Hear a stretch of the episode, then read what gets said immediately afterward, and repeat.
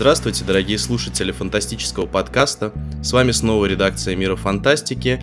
И сегодня наш подкаст будет посвящен юбилейному событию. 12 сентября 2021 года могло бы исполниться 100 лет Станиславу Герману Лему, знаменитому великому польскому философу, футурологу и писателю-фантасту. Станислав Лем для каждого из нас занимает особое место в сердце, в душе, в умах. И поэтому мы, конечно, немножко боимся, потому что прикасаться к такому великому это волнительно, и мы просим у наших слушателей заранее прощения, если мы будем какие-то слишком восторженные или слишком задумчивые, потому что Станислав Лем, я думаю, что для всех присутствующих это очень важная и сильная фигура, а самое главное, что у каждого из нас Станислав Лем свой собственный. Кого же нас? Сегодня для вас будут вести этот подкаст автор мира фантастики Данила Реснянский, а также Роман Файницкий и Павел Ильин.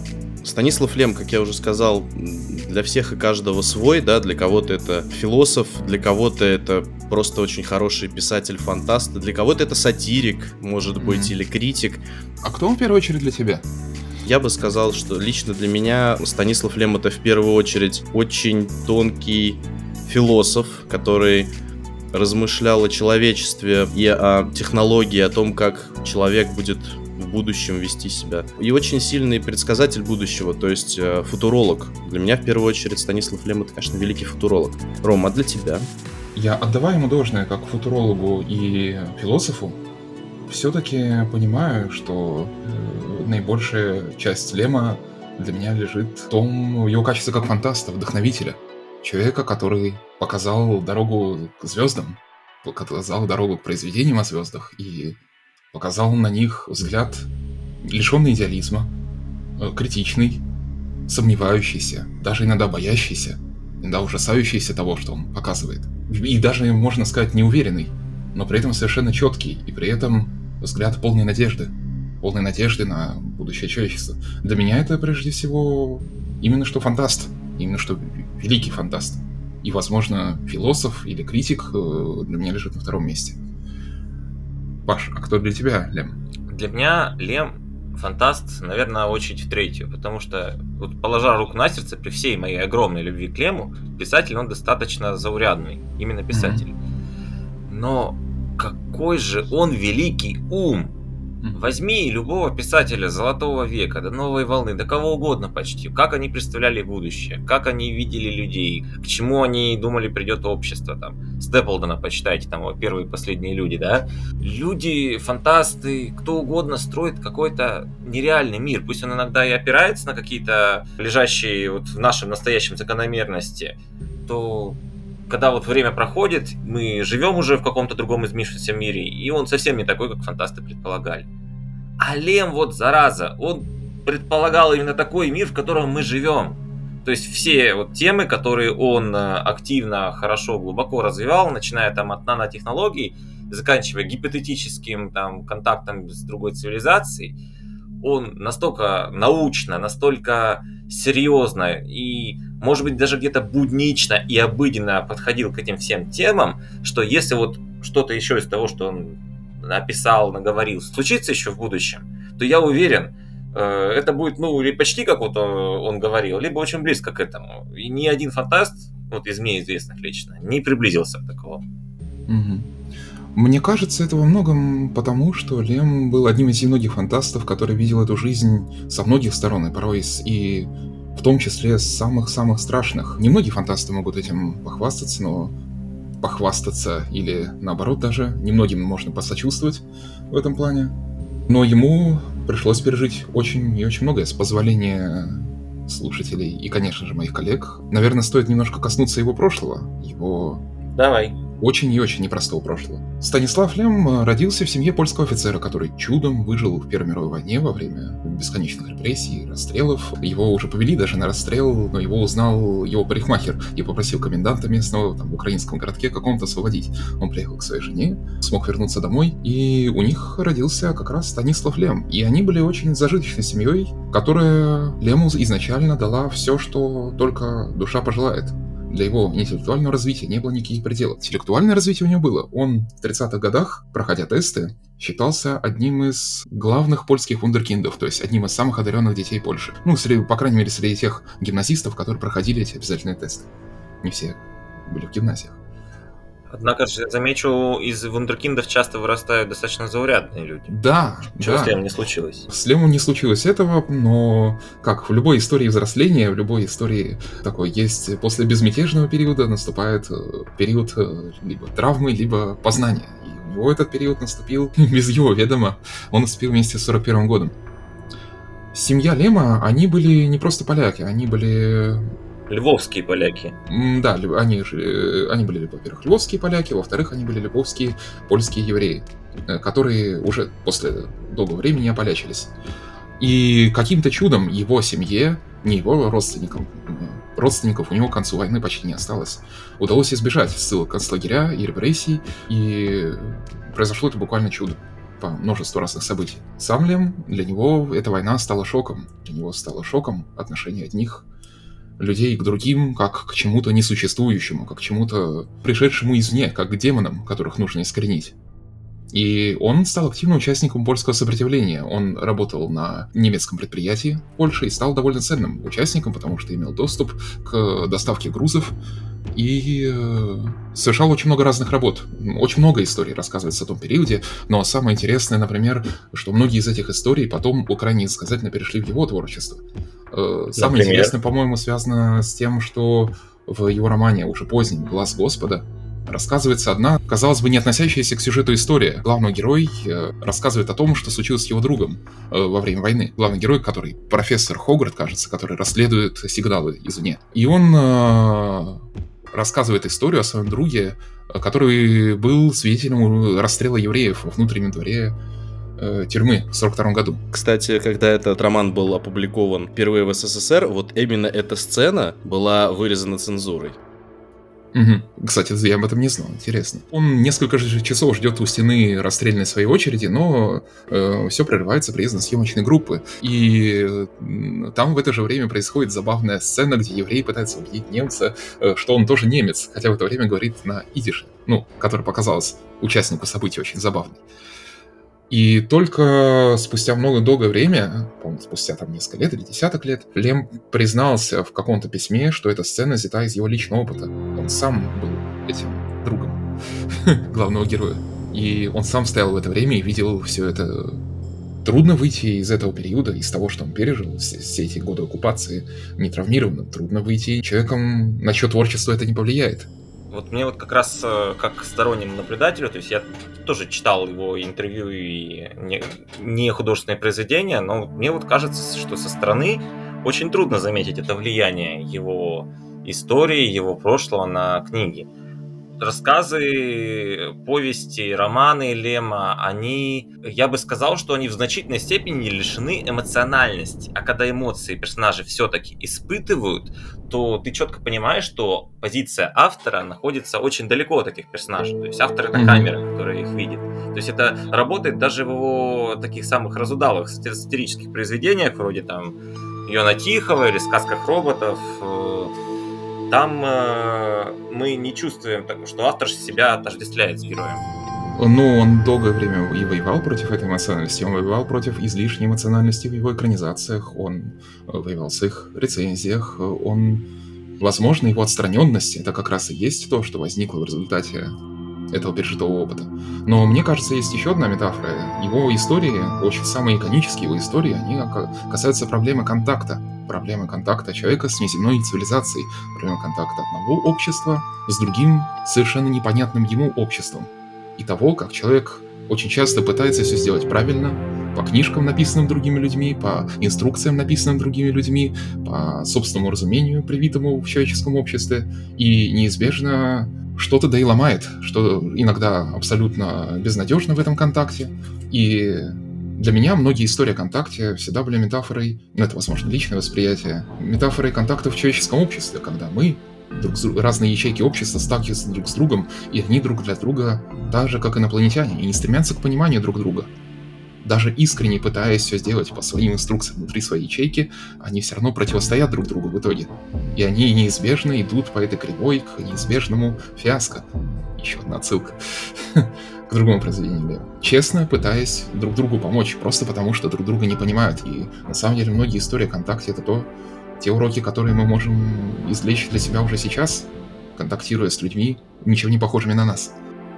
Кстати, как ты думаешь, все-таки разочарован он был в людях или нет? Вот я читал много книг, но я так и не понял все-таки, дает ли он, э, верит ли он, что человечество способно на что-то хорошее, способно там не уничтожить себя, способно открыть что-то новое и жить, ну, хотя бы в каком-то подобии счастья и морали и так далее. Если ты не против, я хотел бы ответить на этот вопрос, ну а также задать интригу слушателям к концу подкаста. Мне интересно, Хорошо. что... Договорились. Каждый из нас ответит на него.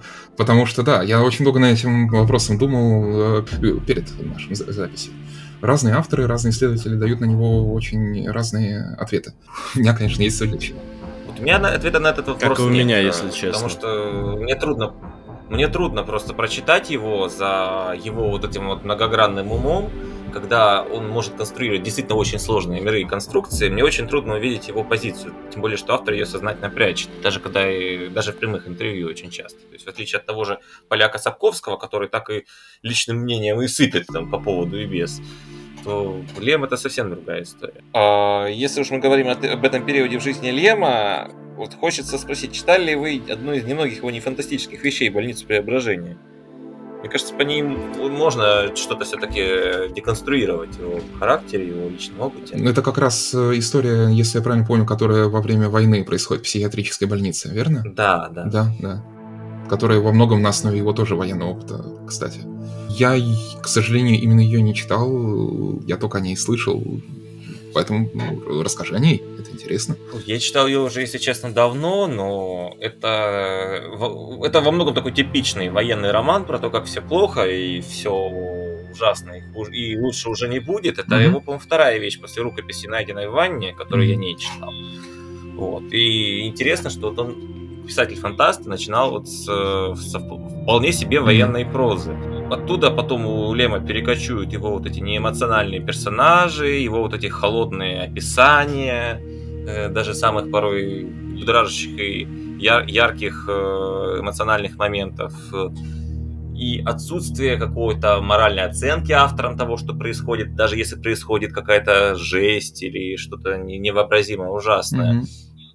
Mm-hmm. Ну, мне вот интересно, почему вот он в итоге свернул на, в сторону фантастики, хотя, хотя казалось бы, у него не было такого бэкграунда и, и повода. Просто вот что вот вообще в Польше фантастического было до Лема? Я, я человек безграмотный, но я даже не могу, не могу сказать. Он сам не дает точного ответа, кстати, на этот вопрос. Когда его спрашивали, почему, то есть он, по-моему, в своей автобиографии даже сказал, что э, я не могу дать точного ответа на вопрос, почему я занялся именно научной фантастикой. Когда он говорит о раннем периоде своего творчества, который вот как раз начался первый свой рассказ, он публиковал в ну, Я попробую году. ответить на самом деле на да, этот вопрос. Да. По поводу того, почему фантастика там. Ну, я могу, я сейчас быстро просто за, про вот ранние вещи, ну, закончив фразу. Когда он начал публиковать первые рассказы, для него это было просто способом заработка денег. Он, ну, как он сам говорил, возможно, лукавил. Э, он в своих автобиографиях часто лукавит. Это даже видно. Особенно, когда называет, называет своими лучшими вещами свои самые лучшие продающиеся. Очевидно, он так не думает, я думаю. Его рассказы начали неожиданно хорошо продаваться, и его семья очень сильно обеднела, после войны они лишились абсолютно всего, и для них работа Лема была источником заработка, и он начал писать их все больше. Причем я должен сделать важную ремарку насчет работы Лема. Лему пришлось взять и бросить практически законченное образование. Он учился на врача, mm-hmm но когда он узнал, что советские войска, а Львов э, стал частью Украины, а вовсе не Польши, э, после Второй мировой войны, когда узнал, что советские войска в тот момент э, просто брали в армию всех людей с медицинским образованием, ну, по крайней мере, по словам самого Лема, он просто взял и не стал сдавать выпускной экзамен. И остался таким образом без профессии mm-hmm. таковой вундеркиндом, интеллигентом э, в энном поколении, которого, которому надо было как-то выживать. Но Он советскую власть он не очень любил, и, но при этом он неожиданно понял, мне кажется, это был естественный дрейф к научной фантастике из реалистической прозы, его проходили многие фантасты в России, ой, в СССР имеешь в виду, что нельзя писать про то, что происходит да. сейчас, да, да, но да. можно и насказать, наговорить о По том, сути, что... он же так и делал, но он о первом своем периоде творчества он очень отзывается на самом деле хорошо. Он говорит, что писал вещи плохие, конформистские. Э, одна самая классическая из этих вещей это такая ода коммунистической этой деятельности Магелланового облака. Это история, которую он запретил переводить на другие языки, чтобы, так сказать, э, нет, не мотивировать людей обращаться к коммунизму э, в свой уже поздний период. Так в том-то и дело, что вот э, это немножко странно для меня, потому что обычно, когда уходит фантастика, короче, люди, которые хотели писать не фантастику, начинают писать фантастику, они это часто делают с целью э, изобличить какие-то социальные проблемы.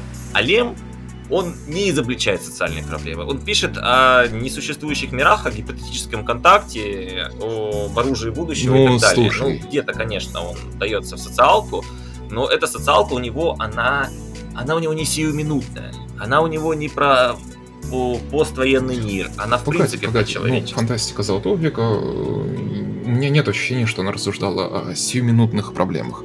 Э, в Америке, если посмотреть на большинство американских фантастов, э, даже на Зиму, даже на Брэдбери, даже на самых величайших, э, станет понятно, что помимо того, что они были хорошими мыслителями, на, на самых разных фантастов, они были, за исключением, наверное, кстати, Филиппа Дика, который сегодня будет упомянут не раз, они были хорошими бизнесменами. Они понимали, что продается, и понимали, как это упаковывать. Но одновременно большинство из них, например, Азимов писал писал Кларк, писали очень многие из Плеяды о вещах действительно очень отвлеченных, о вещах, которые будут в будущем, которые, в общем-то, он, они шли, Лем шел по их же дорожке. По дорожке не актуальной проблемы, а проблемы, которая будет лежать за актуальной проблемой. Две вещи вы очень важный вопрос подняли по поводу того, что вот иносказательно писатели говорят о, там, о современности, да, или нет, а, и по поводу того, что там, там, условно говоря, американские писатели, да, там, как бы продавали то, что продается. Но я бы хотел, наверное, с одной стороны, не согласиться и согласиться. Давайте мы вспомним Хайнлайна, который, при том, что он одновременно был очень хорошо эксплуататором тех идей, которые носились э, в воздухе, он все-таки был достаточно приземлен к реальности. Да, ну мы возьмем там Луну, Суровую Хозяйку или Кукловодов, э, или там даже Марсианку под Кейн, да, вот этот период 50-х как раз примерно в то же время, когда начинал Лем. Вот эта холодная война и под угрозой э, вторжения инопланетян э, подразумевалась явно красная угроза. А, у Лема же было, я думаю, что примерно такое же ощущение. Единственное, что он понимал, что, ну, он, конечно, лукавил потом в будущем, но и он первые свои произведения э, называл слабыми. Но я думаю, что он все-таки в тот момент, он как, вот как, я думаю, что до 60-х годов, э, он все-таки тоже пытался как бы в, в актуальность. Он даже называл их не то что слабыми, он называл их конформистскими и неискренними. Он говорил, что в своих первых рассказах э, фантастических э, в них было слишком мало него. Вот. Но они удачно продавались. Э, советскую власть они очень интересовали, потому что Лем под впечатлением от войны описывал новые технологии, описывал стремление к будущему. Это все было очень интересно э, советской литературе, ну, по крайней мере, ее менеджменту, ее издателям.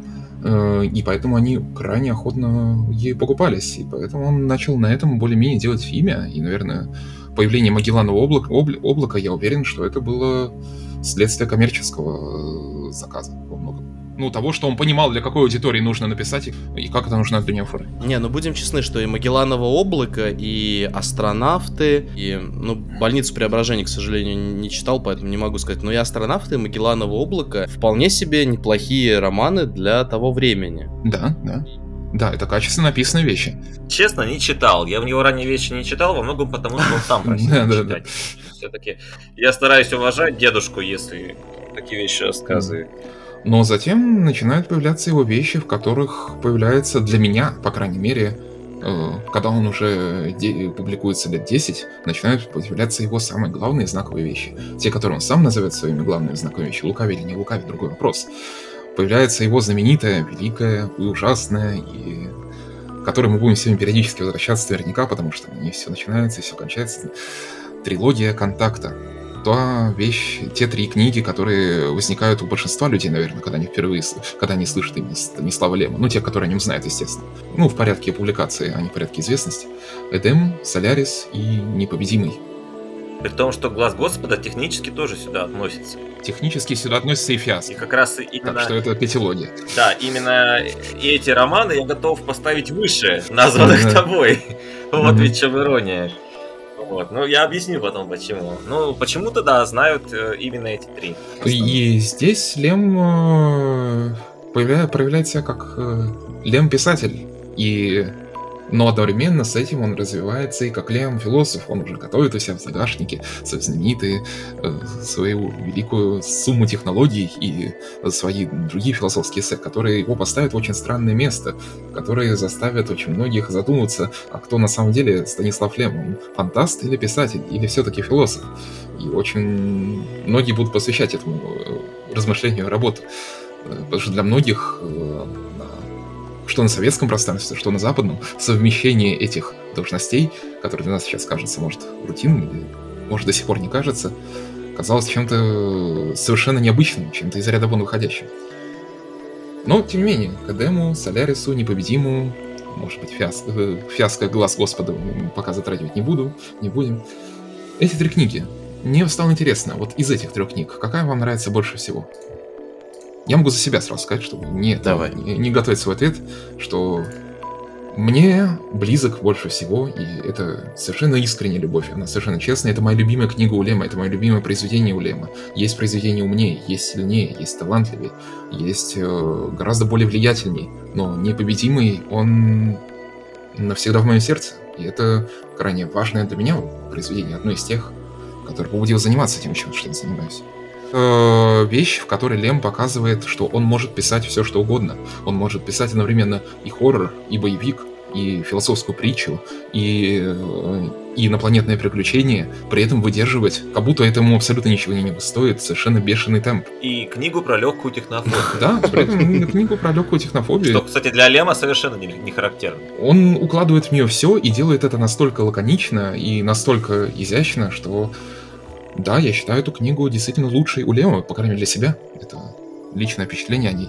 И я готов ее советовать всем. Обычно, когда люди спрашивают, э, какую бы научную фантастику почитать человеку, который никогда не читал научной фантастики, я не могу с этим справиться. Наверное, это не лучший совет, но я всегда в числе первых строчек говорю, помимо там Гипериона, Дюны, которые не научная фантастика в принципе, но для человека подойдет. Я говорю, да, непобедимый Станислав Лема. А для вас? Какая из этих книг для вас главное. Придется разобрать каждому по книге и рассказать. Но mm. это очевидно, но для меня Солярис а, а разве да. есть какой-то другой ответ? Конечно, О, есть другой ответ. Просто у меня, у, у меня тоже непобедимый. Э, Хорошо, прекрасно, я буду в оппозиции. Ну, послушайте. Расскажи, почему тебе нравится Солярис. А давай так, он тебе в принципе нравится больше всего Лема? Или именно из этих трех книг? Mm, наверное, пожалуй, я бы сказал, что если бы не рассказы о пилоте Пирксе и некоторые из этих рассказов, то я бы сказал, что самое любимое, наверное. Но вообще, да, Солярис, пожалуй, вообще в принципе мой самый любимый, уж из, из романов точно самый мой любимый роман Лема. И наверное, самое главное, что очень сложно вербализировать, почему он мне настолько сильно нравится. Мне очень нравится его атмосфера, такая отчужденная, несколько холодная. В ней есть меланхолия, которая как раз очень хорошо э, смог передать э, Тарковский, э, на что все остальное он, к сожалению, не смог передать, а может быть, к счастью. Об этом, я, я думаю, тоже должны все-таки пару да, да, да, сказать. Да. Мне нравится, что в этой книге нету злодеев и как бы добродеев, я не знаю, как по-другому сказать. Такое м- сюрреалистичное немного и м- меланхоличное, отстраненное произведение, в котором есть очень много вещей, о которых стоит размыслить, но нету чего-то такого вот... Ну, короче говоря, это как тест Роршиха, да? Каждый вот, вот каждый в Солярисе, мне кажется, сможет увидеть то, что ему воображение подсказывает. Для кого-то это роман о познаваемости природы, о познаваемости Бога вообще. Для mm-hmm. кого-то это роман о психологии, для кого-то это роман о людях, да, в, ну, в невероятных обстоятельствах. Для кого-то это роман о науке, да, возможностях науки, о пределе науки. Каждая эта интерпретация абсолютно уместна, вплоть до того, что, да, вы знаете, там были статьи, что пытались э, находить вообще какие-то супер странные скрытые аллюзии в тексте, в польском имеется в виду в оригинальном тексте Соляриса, искать очень странные аллегории, которые, ну, вот, можно просто посмотреть, да, интерпретации Соляриса, вы откроете для себя очень много интересного и глубину синдрома поиска глубинного смысла. Вот, mm-hmm. поэтому да, Солярис. Да. Синдром польского глубинного смысла. Так, так бы даже сказал. А в чем для тебя обаяние непобедимого? А, немножко mm-hmm. сначала начну, а то у нас Эдему бедному не достанется ничего. Мне вот я вот Эдем воспринимаю как такую бета-версию его пос- последующих книг и Соляриса, и Непобедимого, остальных которой команда бравых персонажей, из которой, у которых нет никаких выдающихся черт характера, и которые, по-моему, даже описываются mm-hmm. по профессиям, что, в общем-то, mm-hmm. характерно для Лема, по крайней мере, среднего Лема, mm-hmm. не, не позднего. Дальше он стал личности больше вставлять. И берется какая-то проблема, которая писателя заботит, и вокруг нее строится какой-то практически авантюрный сюжет. Но только герои, в отличие от фильмов Ридли Скотта, все-таки не идиоты, а ученые и пытаются делать что-то, используя верхнюю голову. Mm-hmm. И в Эдеме это попросту скучно. То есть те э, контакты с другой культурой, которую испытывают персонажи, которые с ними происходят, они попросту недостаточно интересны, они настолько обыденные и непонятны, что потом э, персонажам ну, и автору приходится объяснять это словами. То есть сама структура романа попросту не очень удачна. Солярис в этом смысле явно лучше, и я могу понять, почему он стольких людей пленил, но мне ближе динамика непобедимого, потому что э, пусть из, из этого романа может э, вырасти идеальный фильм категории Б, там, с каким-нибудь скалой, там, в роли ученого, и это я даже с удовольствием посмотрел бы, кинул деньги в монитор, кинотеатр, куда угодно. А я напомню нашим слушателям, что прямо сейчас по роману «Непобедимый» некие поляки, выходцы из CD Projekt Red, делают компьютерную игру, и я присоединяюсь к ней, я считаю его в том числе идеальной площадкой для компьютерной игры. Во-первых, потому что сам сеттинг, э, сама планета довольно обыденная, и нее ну, не нужно тратить э, много технических сил, и можно сосредоточиться на проработке деталей. И можно сделать идеальный, лаконичный хоррор с полным погружением вот в атмосферу самого романа, идеально следующей этой атмосфере. Потому что вся суть там происходящего в том, что все вокруг крайне обыденная, крайне стандартная. Сами два корабля стандартизированы, сама планета на ней, казалось бы, на поверхности ничего не происходит. Сам враг не имеет, э, не, будет, не будем спойлерить, но, строго говоря, не имеет лица. Как именно, я вам не расскажу, конечно же. Потому что я надеюсь, что те из вас, кто не прочитают, и те, кто какой-то мистически слушает подкаст, прочитают этот роман. Да. Так вот, mm-hmm. про Солярис. И Почему я все-таки ставлю его ниже непобедимого в своем личном топе? В Солярисе э, центральная идея, контакт э, с неземным, э, нечеловеческим разумом, который практически невозможен, и если он произойдет, он будет иметь уродливую форму. Уродливую я не в смысле красоты, а форму, которая будет вызывать как минимум одной из этих сторон Э, очень неприятные эмоции, которые она даже не думала, что это mm-hmm. возможно. Этот сам контакт, он очень опосредованный. То есть вот сам вот этот Солярис, э, он находится э, как-то вот в бок вообще вот к, ко всему повествованию. Мы видим только его какие-то очень частные mm-hmm. вещи. И они сделаны очень лирично в лице там персонажей, там его личных кошмаров, которые там оживают у него в голове. Но так как Лем, он не то чтобы мастер выписывать какие-то сложные истории взаимоотношения людей, вот мне лично не хватило здесь глубины. А в непобедимом в этом смысле проще, и он ему удается больше. То есть это динамичная история про, ну, можно сказать, про контакт с другой жизнью, в кавычках. Там контакт очень непосредственный, э, очень яркий, очень э, активный и заставляющий думать, а что будет там через несколько страниц. Солярис это все-таки очень медитативное произведение. Неудивительно, что там в экранизации голливудской даже в принципе океан сделали обычным океаном, там где речка, где водичка там плещется, вовсе не вот эта кислота, которая там была в произведении писателя. И сделали из этого историю человека с темным прошлым, которая вот его находит.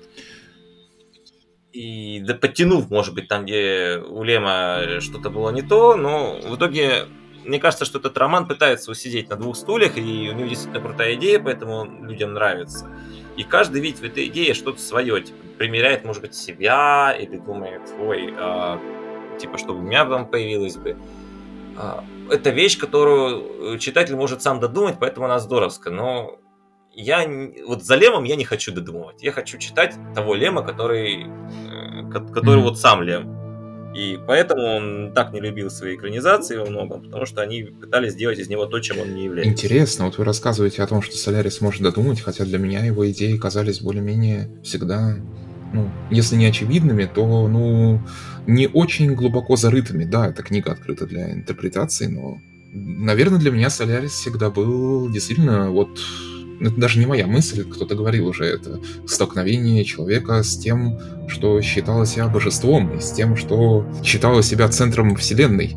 То есть это столкновение двух ультимативных антропоцентристов человеческой цивилизации, которая к этому контакту больше, кстати, подготовлена, чем сам Солярис, который хотя бы привыкла э, знать, что я индивидуальность, и рядом со мной другие индивидуальности, и чем-то, что привыкла считать, что оно это все. На Солярисе, на планете нет не Соляриса, все Солярис там. Это существо привыкло считать себя всемогущим существом, э, существо на этой планете. Оно привыкло жить как бог и существовать как бог. И оно пытается с людьми как бог э, беседовать, пытается найти с ними контакт. Но когда оно создает своих фантомов, оно понимает, и в этом есть вот этот вот теологический казус, самый главный теологии, о том, что Бог всемогущ, но его творения обладают свободой воли, а значит непредсказуемы, а значит, как он не всемогущ, он не может сделать их контролируемыми окончательно. Потому что, ну, как бы, да, из самой идеи этих творений это истекает. И в защиту Эдема я хотел сказать, что может быть эта книга действительно самая слабая из трех, может быть она самая, ну, она самая первая, но она единственная у Лема рисует контакт с обществом альтернативно человеческому. Что контакт с квинтианами фиаско, что контакт которого почти не происходит в гласе Господа, они не описывают чужого общества, чужого, чужой культуры. И нам гораздо труднее провести с этими произведениями аналогию с контактом с чужой культурой, чем ее можно провести с Эдемом. Когда мы входим в эту культуру, и мы ее не понимаем, мы ее не осознаем, и мы начинаем к ней относиться враждебно, просто не понимая ее функционирования. И из Эдема легче всего сделать этот вывод. О рисках наших и о осторожности, которую следует брать при контакте с чужой культурой непосредственно, обществом. Вот э, если сильно забежать вперед, то мне кажется, э, книга, отвечающая на эти вопросы, называется «Фиаско». Ну, «Фиаско» он развил идеи Эдемом, но я считаю, что Эдем обязателен э, для прям вот... Ну, в смысле, это не та книга, которую стоит пропускать, если уже задался целью прочитать не, там, не лучше. Я не считаю, что с этой книги стоит начинать знакомство. Ну, наверное, да, да. Я считаю даже, что ее... Я тоже так думаю, что ее последней нужно читать в трилогии контакта. Вот как вот Солярис, потом Неповедимый, потом Эдем по крайней мере, это работает так для меня. Не знаю, как это будет работать для читателя. Давайте перейдем к другим книжкам. Это, конечно, здорово, но они их очень много. Друзья, просто буквально пару слов скажем о том, что еще бы мы догонку бы посоветовали. И мы как-то углубились в то, что Станислав Лем это фантаст. Мы очень много рассказали о его таких главных романах. Но я думаю, что стоит рассказать о Леме как о философе, а Леме как сатирике. Кстати, у него это очень... Э, во многих, в двух циклах, как минимум, это пересекается. Лем фантаст и Лем философ, они же в итоге слились в одно «я», потому что, как это, есть мнение, что свои лучшие, то есть самые продаваемые книги он написал в 60-х, но просто после этого ему не стало так интересно художественная литература, он стал ее все больше и больше и больше сплетать с философией. И в конце концов, эти две вещи стали неотделимыми. Глаз Господа многие считают э, философской литературой, а не художественной, прежде всего, например.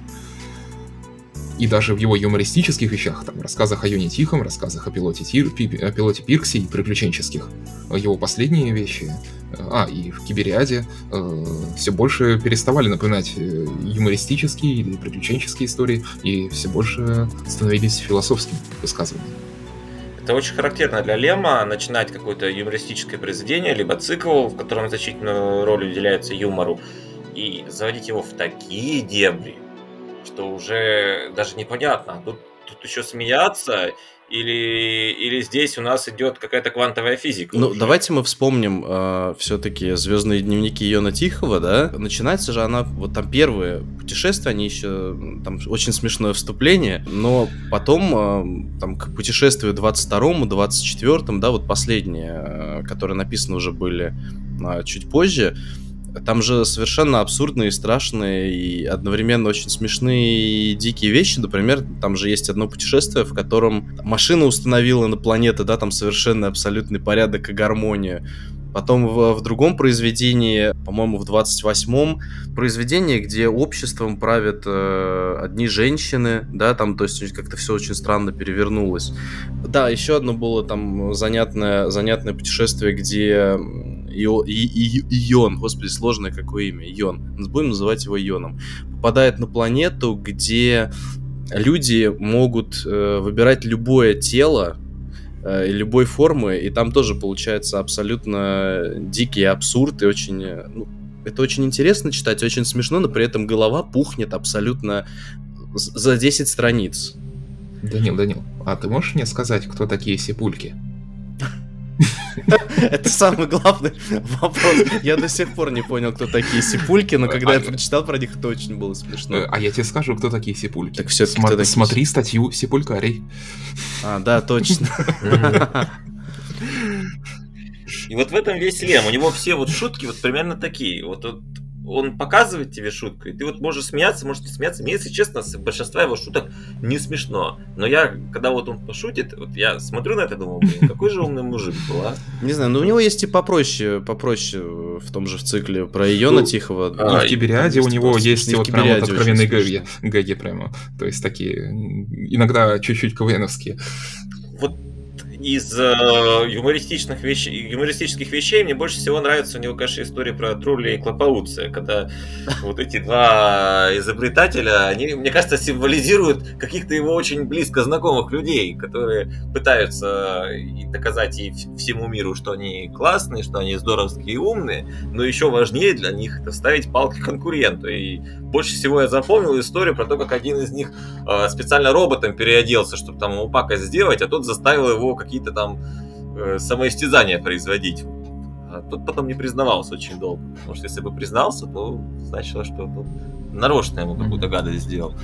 Вот есть в этом какой-то вот очень, очень нехарактерный для Лема личный подход, как будто вот даже странно, что в его больших взрослых вещах э, все герои такие функции, и когда дело доходит до юмористических произведений, он позволяет себе выписывать ну, таких достаточно экспрессивных персонажей.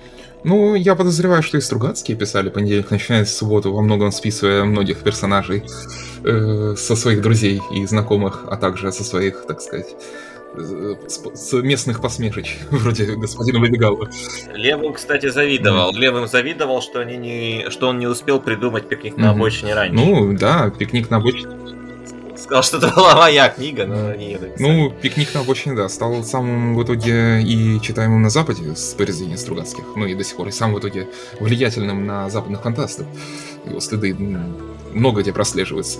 Но та же аннигиляция для меня и тем не менее, в кругах клубить, э, клубах любителей фантастики, ну, по крайней мере, двух, которых я знаю, лучшей вещью Стругацких считаются «Хищные вещи века», которые даже, наверное, в десятку не входят самых там цитируемых. Тех, Ой, ну, на самом деле, это в Ладно. кругах наших, естественно, русских. Тот же понедельник начинается в субботу, но его очень трудно продать западной аудитории, потому что она не существует в этом контексте. Это не тот э, юмор понятный, это не та ситуация понятная ей и они не были свидетелями этого. Я поэтому понимаю, и очень многие вещи Стругацких, они касаются Лем, вот в этом плане он для меня, он кажется мне крайне универсальным автором. Ну и внимание аудитории это подтвердило. На Западе его любили точно так же, как у нас. На, в Польше самой, кстати, его... А, так ли уж любили? Любили, любили. Так любили еще как. Я хочу сказать об одном э, забавном инциденте. Э, дело же в том, что когда Лема же приняли в какую-то известную вот эту организацию фантастов. Ну, Лигу фан писателей Лигу фантастов, фанта, да. да. И каким-то образом его оттуда пытались убрать. И э, как раз Урсула Легуин и еще кто-то... И Майкл Муркок. И Майкл Муркок, да, они вдвоем э, показательно хотели выйти именно из уважения к Лему и знак протеста. И вышли. Да. Это я, я говорит так скажу. Я тебе, я тебе расскажу, как эта история могла... В смысле, почему это произошло, ты знаешь? Так, ну, это, я думаю, это очень интересная тема. Ну, когда Лем вступил в эту организацию, он... э, э, Первое, что он сделал, что первое, что он публиковал в их там журнале, кажется, э, самый его первый и самый его базовый текст. Я не уверен, кстати, что первый. Я могу заранее извиняюсь перед слушателями. Ну, короче, текст, с которого все началось, он был там очень недолго в этой организации. Это уже был поздний его период, пред- 70-е годы, 72-й, кажется.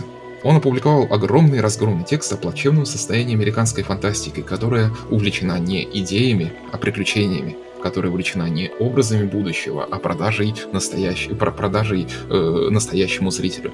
И которая переживает э, кризис. И он во многом предвосхитил в этом тексте для меня, он предвосхитил киберпанковый бунт, потому что спустя какие-то несколько лет киберпанки говорили точно то же самое.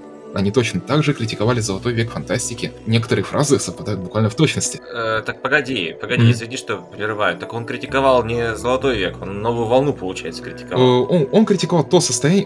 Я не думаю, что ты там различал одно с другим, но это был 72-й, кажется, год. Э, Это был пере- переломный момент между... А, ну, вот 72 это уже когда Да, во да. все писали уже не про то, как мы будем покорять там Мгм. далекие звезды, а про то, как э, плохо жить на нашей матушке Земле. Короче, фантастика ударилась в социалку, причем как Мгм. раз сиюминутно. Очень часто. Пусть и иносказательно. Просто очень, очень многие положения совпадают с тем, что потом же и говорили киберпанки, с той мотивацией, по которой они хотели менять жанр.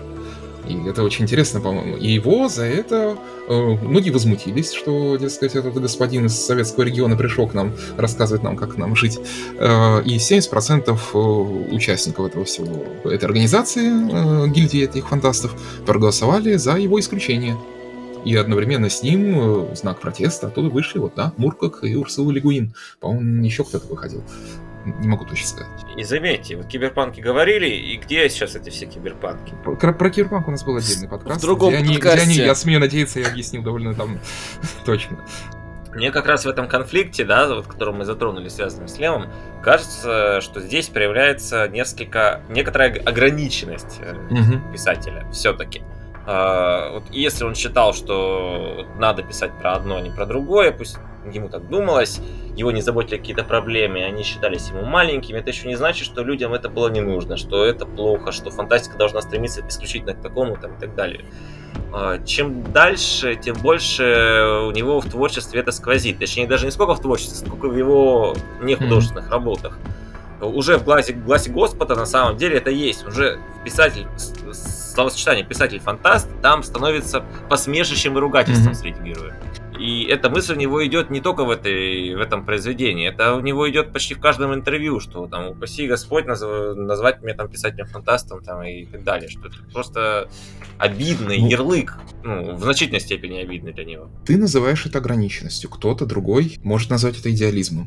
Может назвать это идеализмом в своей критичности, идеализмом своей или принципиальностью. Мне, мне кажется, что это одиночество.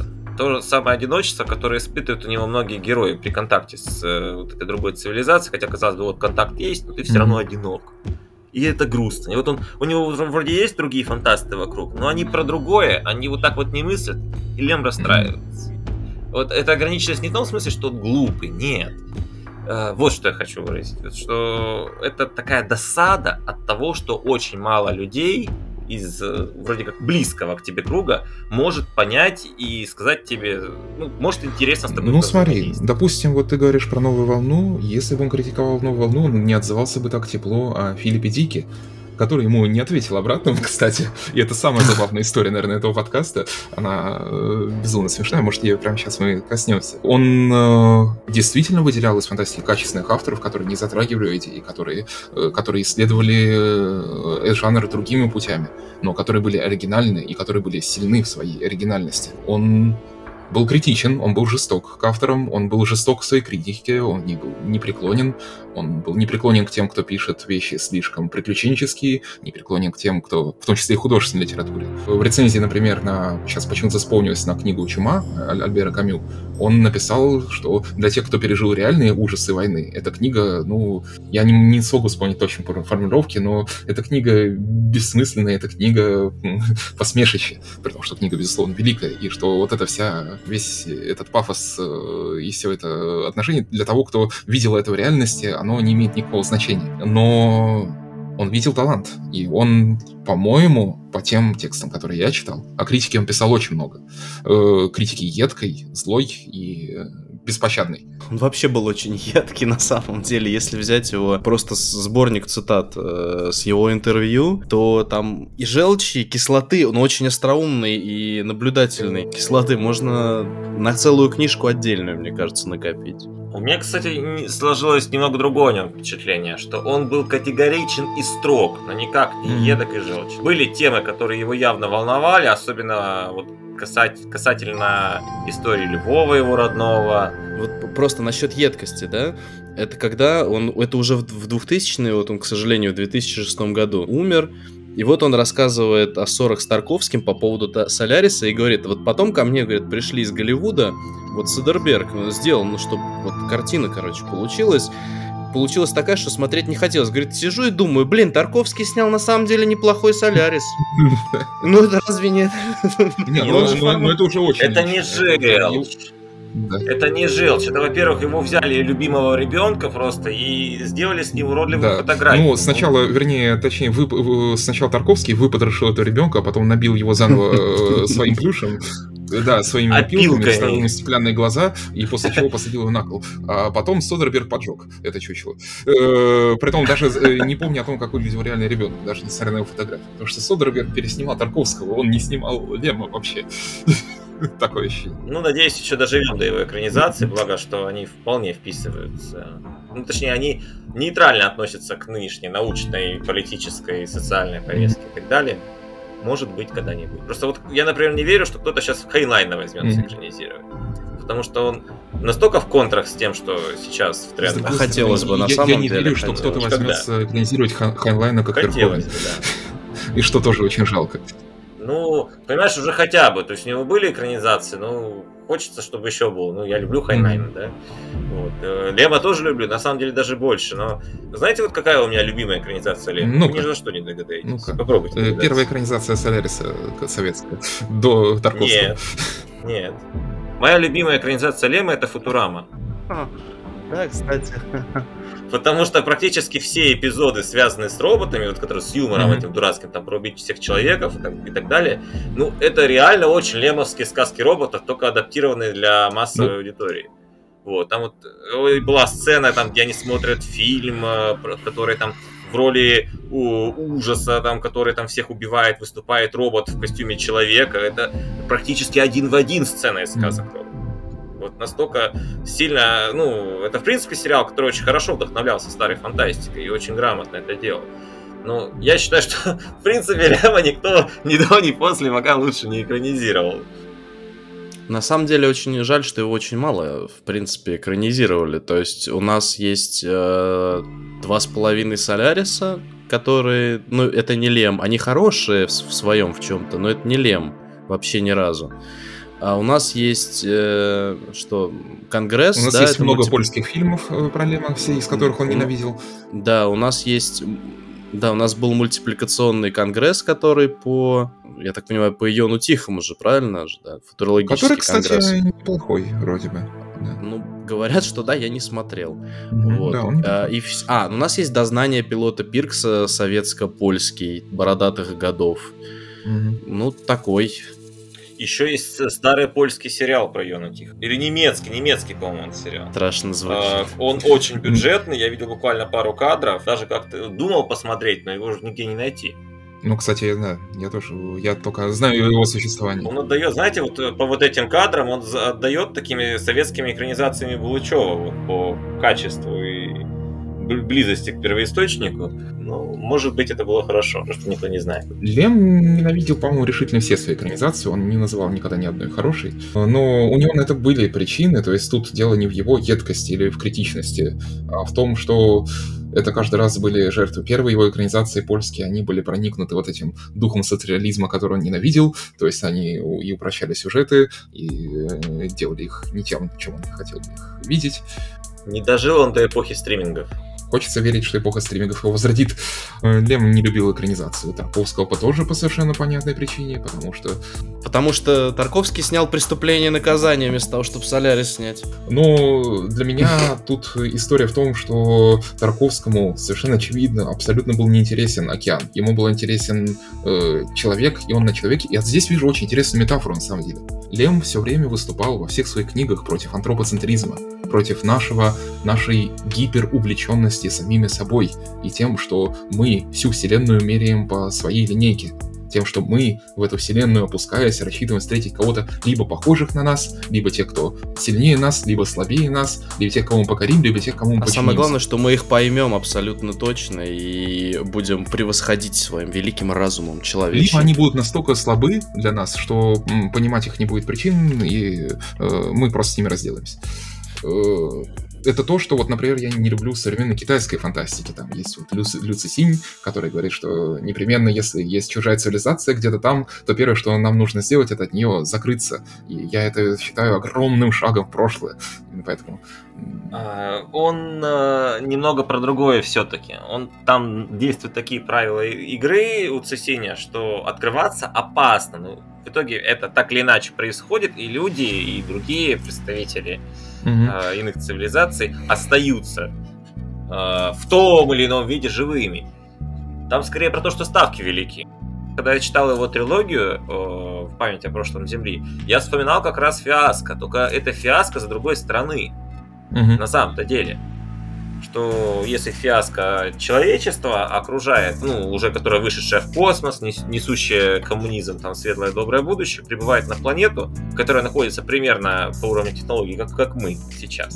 И эта планета что-то совсем не хочет идти на контакт, и даже сам контакт этой планеты, просто замечательной цивилизации в духе Роденбергского Стартрека, Мгм. оказывается для нее, ну, можно сказать, фатальным. При том, что люди до самого конца все делают абсолютно правильно, логично и... И э, гуманно. И гуманно, да. И в этом трагедия. Это очередная лемовская трагедия. Не то, что невозможности вести диалог, а о том, что сам по себе диалог опасен и способен, короче, сделать очень плохо всем. И у Цесиния это тоже есть. Это, это тоже есть. Это теория игр как таковая. Теория игр, э, в которой неизвестно, когда, когда закончится игра. Может быть, прямо сейчас, прямо завтра. А это значит, что нужно хватать банк и убегать, пока тебя не подстрелили. Э, Вот мы говорили, что Лема плохо экранизирует, но Лем берет другим. У него есть огромное наследие, у него есть огромное влияние.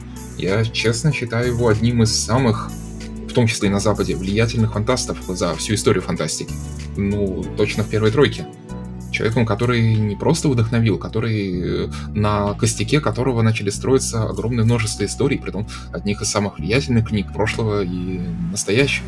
Например, э, «Ложная слепота», которую можно считать, э, которая считается одной из самых влиятельных книг 21 уже века, фа- фантастических, и которую можно считать продолжением иде- идей Лема, крайне логичным и точным, Во многом согласен. и которая очень сильно вдохновлена, по-моему, сразу всеми произведениями Лема.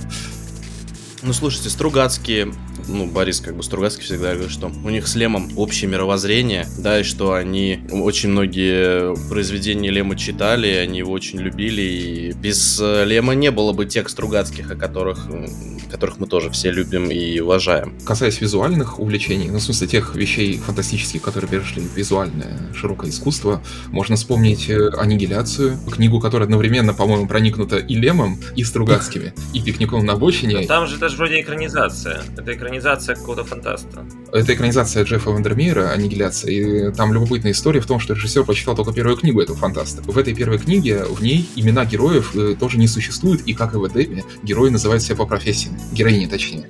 Героини, которые путешествуют эту зону. И до, до самого конца у каждой из них остается ее ярлык профессии. То есть психолог, геодезист, кажется, геоморфолог, точнее. Ну и так далее. И можно вспомнить и «Прибытие», которое сделано по рассказу Теда Чана, «История твоей жизни», кажется. Э, Фильм Вильнева проникнут э, и Тарковским, э, и Солярисом, и различными визуальными и философскими цитатами. Я экранизацию не смотрел, я помню такой рассказ, и вот как раз, несмотря на общую фабулу, именно Лема, ну, я там увидел только вот некий дух. Все-таки это во многом книга про то, что для Лема было не характерно про личную историю человека. Вот как раз Мгм. в Солярисе вот она тоже есть. Я понимаю, почему проводят параллели, но тут э, Лем писал о невозможности контакта, а Тед Чан писал о том, как контакт нас поменяет.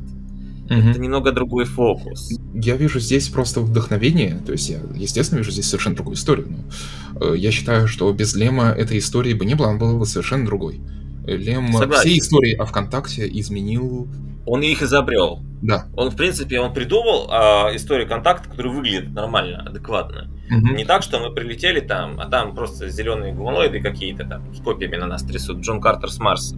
Классический сюжет ужасти, дешевых ужастиков 60-х американских, когда на звездолете, где есть четверо мужчин и одна женщина в атласной мини-юбке, поселяется чудовище и начинает их потихоньку жрать. Потом уже этот сюжет был высмеян в чужом, ну, не высмеян, а пересмыслен, э, но мы не же не читаем чужого истории о контакте. Ну, наверное, просто о близком контакте. Скорее о поглощении. Да, да, да.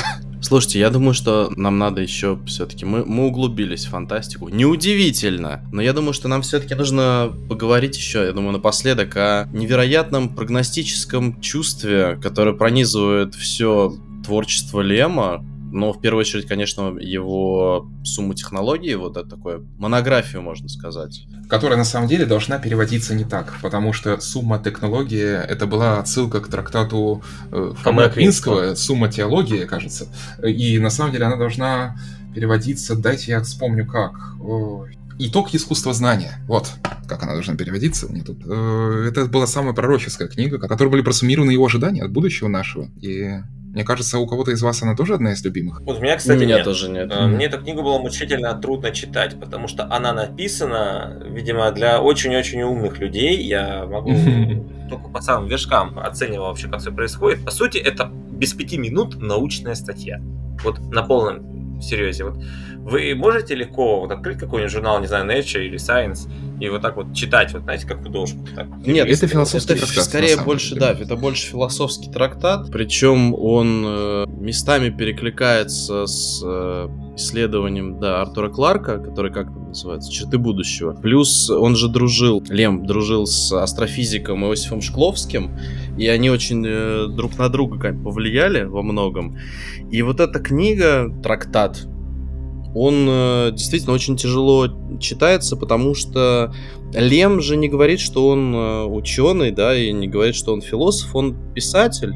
А, но который пытается, пытается анализировать э, научно-технические, философские проблемы, что будет с нашей цивилизацией, как мы будем э, развивать. Ну, то есть, по сути, по сути говоря, это умозрительное такое вот э, исследование, которое пытается нащупать и объяснить и показать то, на что на тот момент написания этого трактата его просто не существовало. Были какие-то предпосылки, и Лем эти предпосылки пытался раскрутить, и объяснить. И вот у него очень это получилось неплохо. Хотя в последнее время, мне кажется, что очень много критиков появилось, которые говорят, что вот, это все бредни какие-то, ничего он не угадал, это мы натягиваем сову на голову. Лема, сами философы, насколько я слышал, э, сумма технологий немного критикуют за то, что она, в общем-то, не говорит ничего нового. Она как раз суммирует те мысли, которые витали уже в это время. Она не предлагает особенных своих идей. И во многом Лем задает, насколько я понял из этой книги, очень многие вопросы он оставляет без ответа. Он не пытается даже ответить на вопрос, то есть сможем ли мы контролировать наши э, технологии, которые мы разовьем, то будет сторожить этих искусственных сторожей, которые будут управлять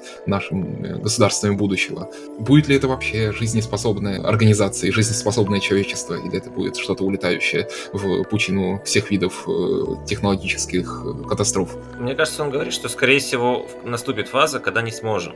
И у него, в принципе, все произведения об этом говорят. Он очень много писал, вот не в романах, это в романах у него почти не найти, про виртуальную реальность, или как он ее называл, фантоматику.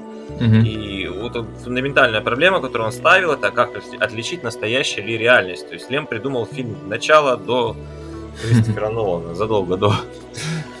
У него в как раз сумме технологий целые эссе на эту тему. Тем странно, что такой великий человек не догадался о реальности дополненной. Но они, в принципе, не, не один фантаст догадался. Ну, до, до киберпанка. Зато он Да, дог- до додумался до трансгуманизма, потому что вот последнее его эссе, которое «Пасквиль на эволюцию» называется, э, это как раз э, очень интересный анализ перспектив реконструкции человека. Наверное, это самое... э, Ну, я тоже, вот я читал по вершкам, то есть я прочитал ее, но это было местами очень мучительно. Но вот восьмая, восьмая глава, условно говоря, мне понравилась больше всего. А еще у него есть трехтомник, который называется как футуризм и футурология, кажется. Я читал только половину него, и он тоже тяжело достаточно шел. Вот это вообще, это я не смог, к сожалению, вообще. потому- Фантастика и футурология, простите, вот. Предвижу наших читателей, которые пишут гневные сообщения. Да фу, авторы мира Собрались собрались, трое, не смогли. дилетанты собрались и не смогли. Но влюбленные дилетант. Да. Кстати, как раз по поводу фантастики и футурологии, вот в этой книге Лем как раз и критикует э, западную научную фантастику со страшной силой. Вот прям как, как он прям проходится по ней от души. Вы знаете, когда говорят о том, что писатель вот что-то прогнозировал, что-то представил, я- или какой-то просто человек был этим, был, предсказал это, предсказал то, я каждый раз морщусь, потому что люди обычно говорят, имея в виду какого-то одного конкретного человека, но каждый раз упускают э, из виду штук 20 таких же людей по всему миру, которые в это же время предполагали точно же это же. Но про каждого из них они скажут, что вот это был предсказатель э, великий, хотя это была просто вот мысль, витавшая в то время. Но при этом про Лема, да, можно сказать, что он с довольно точностью, с довольно точным подходом описал, например, мобильные телефоны, он написал гибридные войны. Его в какой-то момент очень сильно рас- расстроило то, что они пришли чуть раньше, чем он ожидал.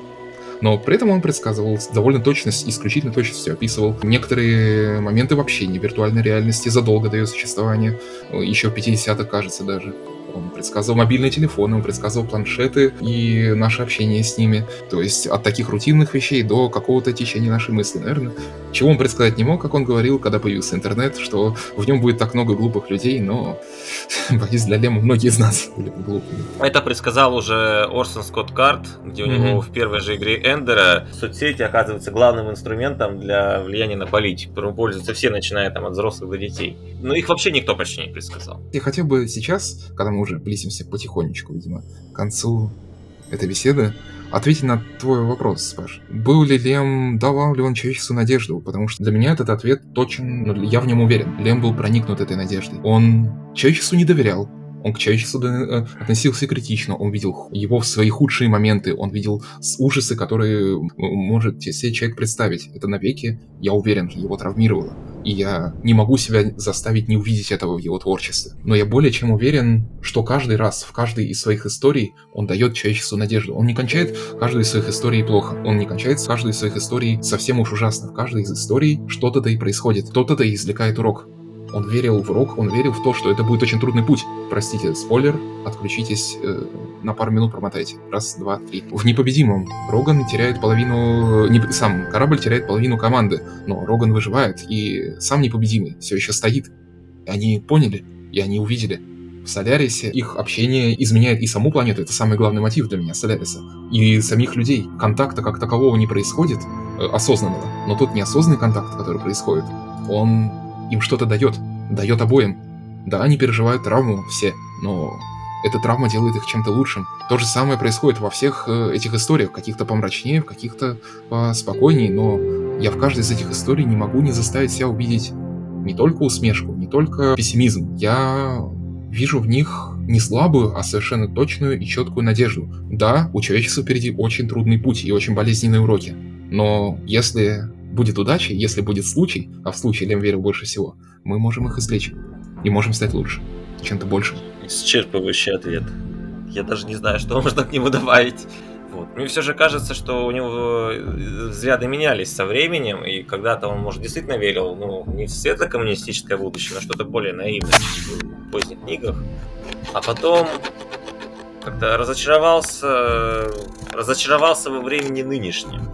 Вот его поздние вещи, особенно не художественные, так этим и сквозят. Даже вот его последний роман «Фиаско», он так и называется, собственно, «Фиаско». Фиаско, Вот. Лем. Я хочу, да, хочу говорить не о, не о нем. Мы только вскользь затронули тему его не художественных произведений, а моя любимая вещь у Лема это как раз не художественная. А, Это сборник «Библиотека 21 века», который, в принципе, нельзя классифицировать по какому- какому-то жанру. Это сборник предисловий к выдуманным им же книгам. Угу. Сборник предисловий и рецензий на них. Ну, если брать немую величину, это предисловие, а абсолютно пустота это рецензии. И весь этот сборник венчает еще и рецензия на саму эту книгу, которую, опять же, он написал, и книга про книги, которую он выдумал, и так далее. И эта вещь настолько настолько мощная, что ее можно развернуть э, в целую библиотеку, действительно. Мне очень нравится, что эта вещь, в итоге все эти рецензии, они складываются в одно повествование, в одну мысль, которая то появляется, то исчезает, но становится все сильнее и сильнее. То есть в них есть, ощущается какая-то цельность. Это не ощущается разрозненным сборником рецензий, это ощущается для меня лично цельным произведением. Не знаю, как для тебя. Мне кажется, что эта вещь, она не выражает какую-то одну, одну, одну конкретную мысль, а это такая мозаика. То есть представляете, вот как вот, как вот иногда художники рисуют mm-hmm. картину, состоящую из нескольких картин, а, или mm-hmm. там или делают большое-большое панно. И вот смотрите, у вас есть книга, которой вы пишете рецензии на выдуманные книги. Так вот, часть книг у него это интересные философские концепции, которые он не успел растянуть до романа, до повести, которые по-хорошему стоит расписать очень и очень подробно. Но это будет, скорее всего, или скучно, или ему некогда не струки, поэтому он будет писать только рецензию на эти концепты. И опять же, Э, не со своей стороны, а с точки зрения какого-то вот около безымянного, отстраненного от автора обозревателя. Угу. Потом, другие вещи будут полностью художественными, даже порой приключенческими вещами, которые он бы, может быть, когда-нибудь написал, если бы вообще был заинтересован в том, чтобы писать художественную литературу. Типа там, это история в духе группенфюрера Луи про нациста, который убежал в Аргентину и делает там государство где-то в, там в Пампасах. Это, это может быть э, какое-то юмористическое его высказывание, насмешка над чем-то, либо, например, э, вот это «собери сам энциклопедию» или там книги, которые собираются там из заготовленных фраз. Ну, это было, помним, задолго до интернета все. И даже э, там была специально рецензия написана на плохую книгу, и он себя в рецензии на вот эти все рецензии ругает в том, что надо же, в сборнике рецензий есть рецензия на плохую книгу. Ну, как-то, ребят, жизненько, это mm-hmm. несерьезно. Вот, то есть он добавляет еще и какую-то э, жутко сложную спираль самоиронии над этим всем что тоже немаловажно, вот помимо вот этого сборника вот этих очень разных интересных вещей, он туда включает и те вещи, которые он потом и в публицистике неоднократно говорил на тему, опять же, человеческого тела, вот так Sexplosion, э, такая вещь, где он рассуждает... Секс-трясение, да. да, замечательно где он рассуждает над тем, э, что было бы у человечества табуировано и как бы выглядел с точки зрения общества привлекательный человек, если бы человечество было лишено полового влечения. Угу. По-моему, нечто подобное он писал в журнале Playboy, но сама по себе эта вещь заслуживает знакомства однозначно. Это, очень... это, это самая впечатлившая меня, кстати, сборника вещь. Э, очень да. интересная вещь, да, которая точно запомнится вам, если вы ее не читали. Mm-hmm. Вот. И после вот этих всех предисловий, после вот этих вот рецензий, ты уже ты уже готов морально вообще ко всему, потому что видел все. То есть это, это, это вещь, которую даже и, и перечитывать хочется. И, и ее нужно прочитать на самом деле не один раз, чтобы вот эту mm-hmm. всю картину, всю эту мозаику увидеть. И так ведь удачно получилось, что кроме вот этих вот публицистических вещей, э, эти произведения Рем публикуются и другими работами. С оружием 21 века, где он говорит о нанороботах и гибридных войнах, э, с записками всемогущего, где рассуждает о буднях э, сверхчеловеческих интеллектов, их уже, кстати, достаточно трудно читать, но они очень классные. И с вещью, которую сам Лем в самых поздних интервью считал как раз верхом своего творения, затмевающим фантастику, футурологию, сумму технологий mm-hmm. и так далее. Э, он уже на момент э, уже близкий к смерти говорил о том, что его взгляды несколько виды изменились, и вот, дескать, там он указал их более полно. Это Голем 14. Mm-hmm. Вот. Мне тоже очень нравится эта вещь потому что как раз вот все то, что вот он в этих достаточно длинных и занудных книгах э, говорил э, на многие-многие страницы, он рассказал кратко и интересно. Э, там всего три лекции. Ну, для, для несведущих я объясню вкратце вообще, что это такое. Голем 14 — это компьютер. Компьютер, который создан, по Пентагоном, не помню точно кем по сюжету, чтобы он, э, значит, ракеты направлял на Советский Союз, правильно. У компьютера был искусственный интеллект, который типа, сам развивался. Это не первый голем и не первый вообще искусственный интеллект, но так уж получилось, что все остальные эксперименты были неуспешными, и это был первый, который был достаточно умный и который захотел говорить с людьми. Точнее, будет сказать, говорить людям. И вот он читал им эти лекции. К слову говоря, боеголовки направлять он отказался. Mm-hmm. Потому что не гоже это делать для существа а, таким уровнем интеллекта. Вот. И он рассуждает о человеке, о его природе, о биологической его стороне, о социальной, о его будущем, о трансгуманизме, о контакте, обо всем, обо всем, обо всем, обо всем. Это квинтэссенция Лем. Потом идет как раз лекция о существах подобных ему, где он говорит о себе, о как раз сверхчеловеках. Вот тут, тут идет перекличка уже с Солярисом, с Глазом Господа и так далее, где он рассуждает о всех возможных вариантах контакта, которые только может себе представить. На мой взгляд, вот просто вот на големе замыкается вот весь Лем, вот все его темы, которые вот он говорил, он в краткой увлекательной форме философского эссе, где-то немножко стоя со стороны, то, что у нас это не он говорит, это Колин говорит, он о них рассказывает. И никто еще мне из фантастов на моей памяти не рассказал об этих вещах.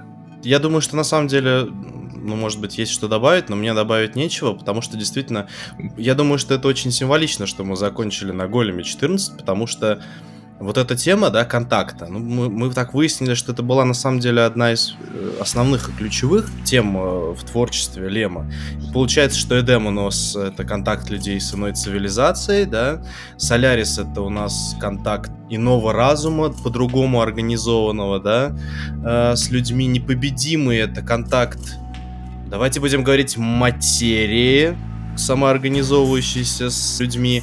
А Голем 14 это, ну, наверное, больше о контакте Творца и Творения. Да, вот об эволюции, о человечестве, вот об этом. О социальной эволюции, вот в первую очередь, наверное, это произведение.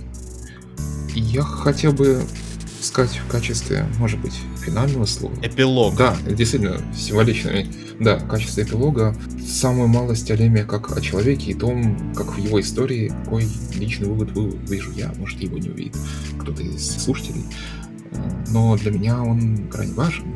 Я вижу Лема как человека, который мог писать все, который мог создавать совершенно любые вещи. Он мог писать юмор, он мог писать развлекательные истории, он мог писать истории, наполненные темпом, яростью, силой, он мог наполнять идеями, он мог писать философию. Он детективы мог писать, мы об этом, кстати, не сказали, у него есть два антидетектива, я бы их даже назвал, где убийца не дворецкий, а стечение обстоятельств по большому счету.